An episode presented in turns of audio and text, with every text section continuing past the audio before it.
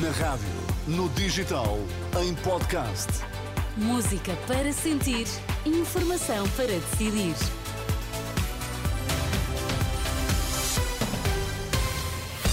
Notícias na Renascença, Maria João Costa, títulos em destaque. Voto antecipado. Nesta edição, vamos em direto conferir como está a correr a votação. São cada vez mais os estudantes que desistem do curso depois do primeiro ano.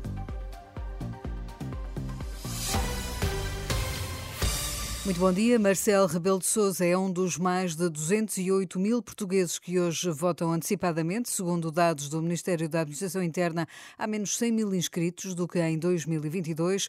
Uma hora depois das urnas abrirem, medimos o pulso a como está a decorrer a votação. Direto esta hora com o jornalista Alexandre Abrantes Neves, que está na mesa de voto da cidade universitária, em Lisboa. Muita gente, Alexandre. Bom dia, Maria João. Algumas pessoas, é um movimento pouco habitual para um domingo de manhã nesta zona, com algum reforço do equipamento policial, os carros também já começam a ser, a ser estacionados em segunda fila e até em cima dos passeios.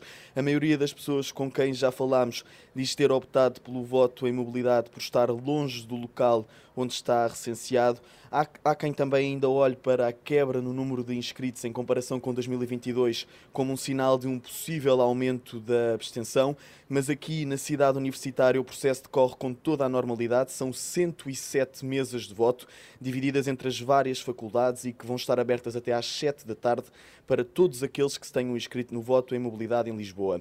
O Presidente da República será um deles, apesar de ainda não se saber a hora ao certo. Resta saber se a vinda de Marcelo motivará mais portugueses a deslocarem-se até às urnas.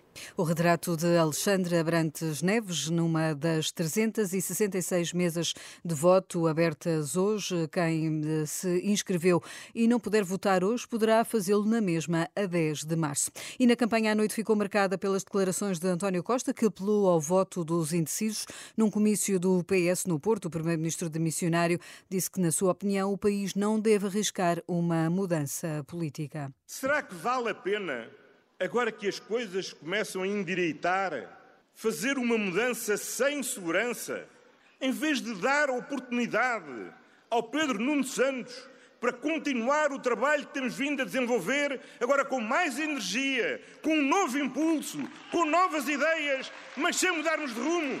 E numa reação também no Porto, a bloquista Mariana Mortágua apontou o dedo à maioria absoluta do PS para pedir menos arrogância aos socialistas. A maioria absoluta acabou e o Partido Socialista não se deu conta. Não se percebeu que acabou a maioria absoluta. Menos arrogância, mais soluções. Menos soberba, mais humildade. É isso que dizemos daqui ao Partido Socialista. Na campanha da AD, Luís Montenegro terminou o dia em Vila Nova de Famalicão a dirigir-se aos jovens para pedir que não emigrem Manuela Pires.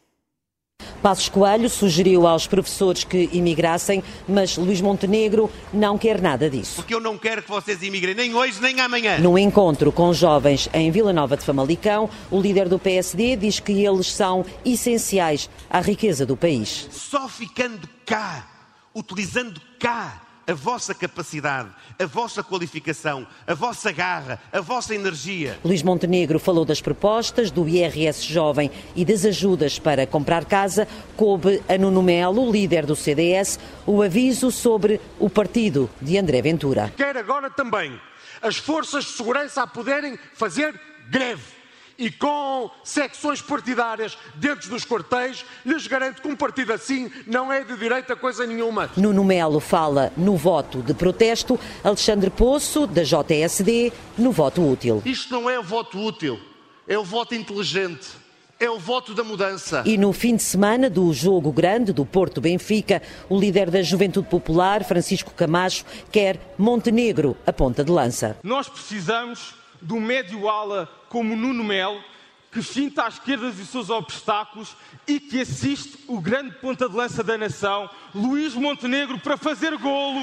O resultado final só a 10 de março. E noutra caravana, a da Iniciativa Liberal, que passou ontem pelo Porto, ficou um desafio à Aliança Democrática numa noite muito roqueira. Filipe Ribeiro. O Art Club no Porto recebeu um mini festival de rock liberal. A estrela.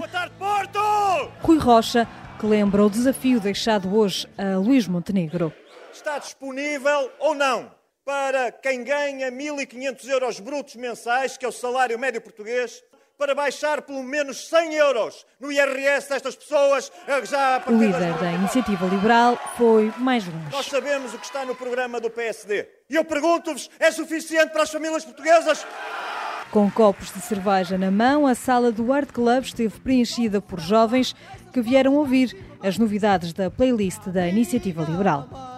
A reportagem de Filipa Ribeiro, uma das jornalistas da equipa da Renascença, que acompanha na estrada as legislativas. A Comissão Nacional de Eleições está a investigar uma possível ingerência estrangeira na campanha das legislativas, em causa denúncias sobre publicidade no YouTube contra o PS e PSD, uma indicação dada à agência Lusa pelo porta-voz da CNE.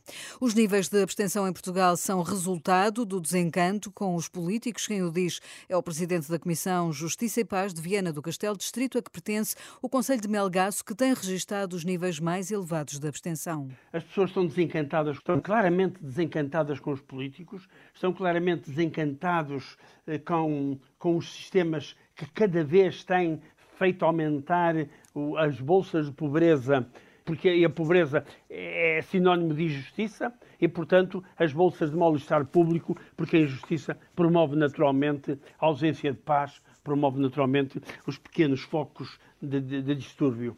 José Luís Pontes, eh, Ponte, em entrevista à Renascença e Agência Eclésia, que pode ouvir depois das 10h30 na nossa antena. Há cada vez mais estudantes a desistirem do ensino superior público depois do primeiro ano do curso, apesar das dificuldades de alojamento em Lisboa e Porto. É sobretudo no interior que o abandono escolar mais aumenta. Os dados são do portal Infocursos, que indica que entre 2013 e 2022 a percentagem de alunos que já não estavam inscritos em nenhum curso um ano após começarem a licenciatura, subiu para 11,6% no público, mas diminuiu no setor privado para 12,5%. Lá por fora, esperada para hoje uma nova reunião de mediadores no Cairo para encontrar uma solução para o cessar-fogo entre Israel e o Hamas. Nas últimas horas, pelo menos 14 palestinianos, incluindo seis crianças, foram mortos num ataque israelita no sul da faixa de Gaza. Segundo a Al Jazeera, as tropas israelitas bombardearam edifícios residenciais na cidade de Rafah, fronteira com o Egito. No futebol é dia de clássico. No Dragão, o Futebol Clube do Porto recebe o Benfica às 8 e meia da noite. Antes, às 6 da tarde, o Sporting recebe o Farense. São jogos para acompanhar com relato na antena da Renascença. Bom dia.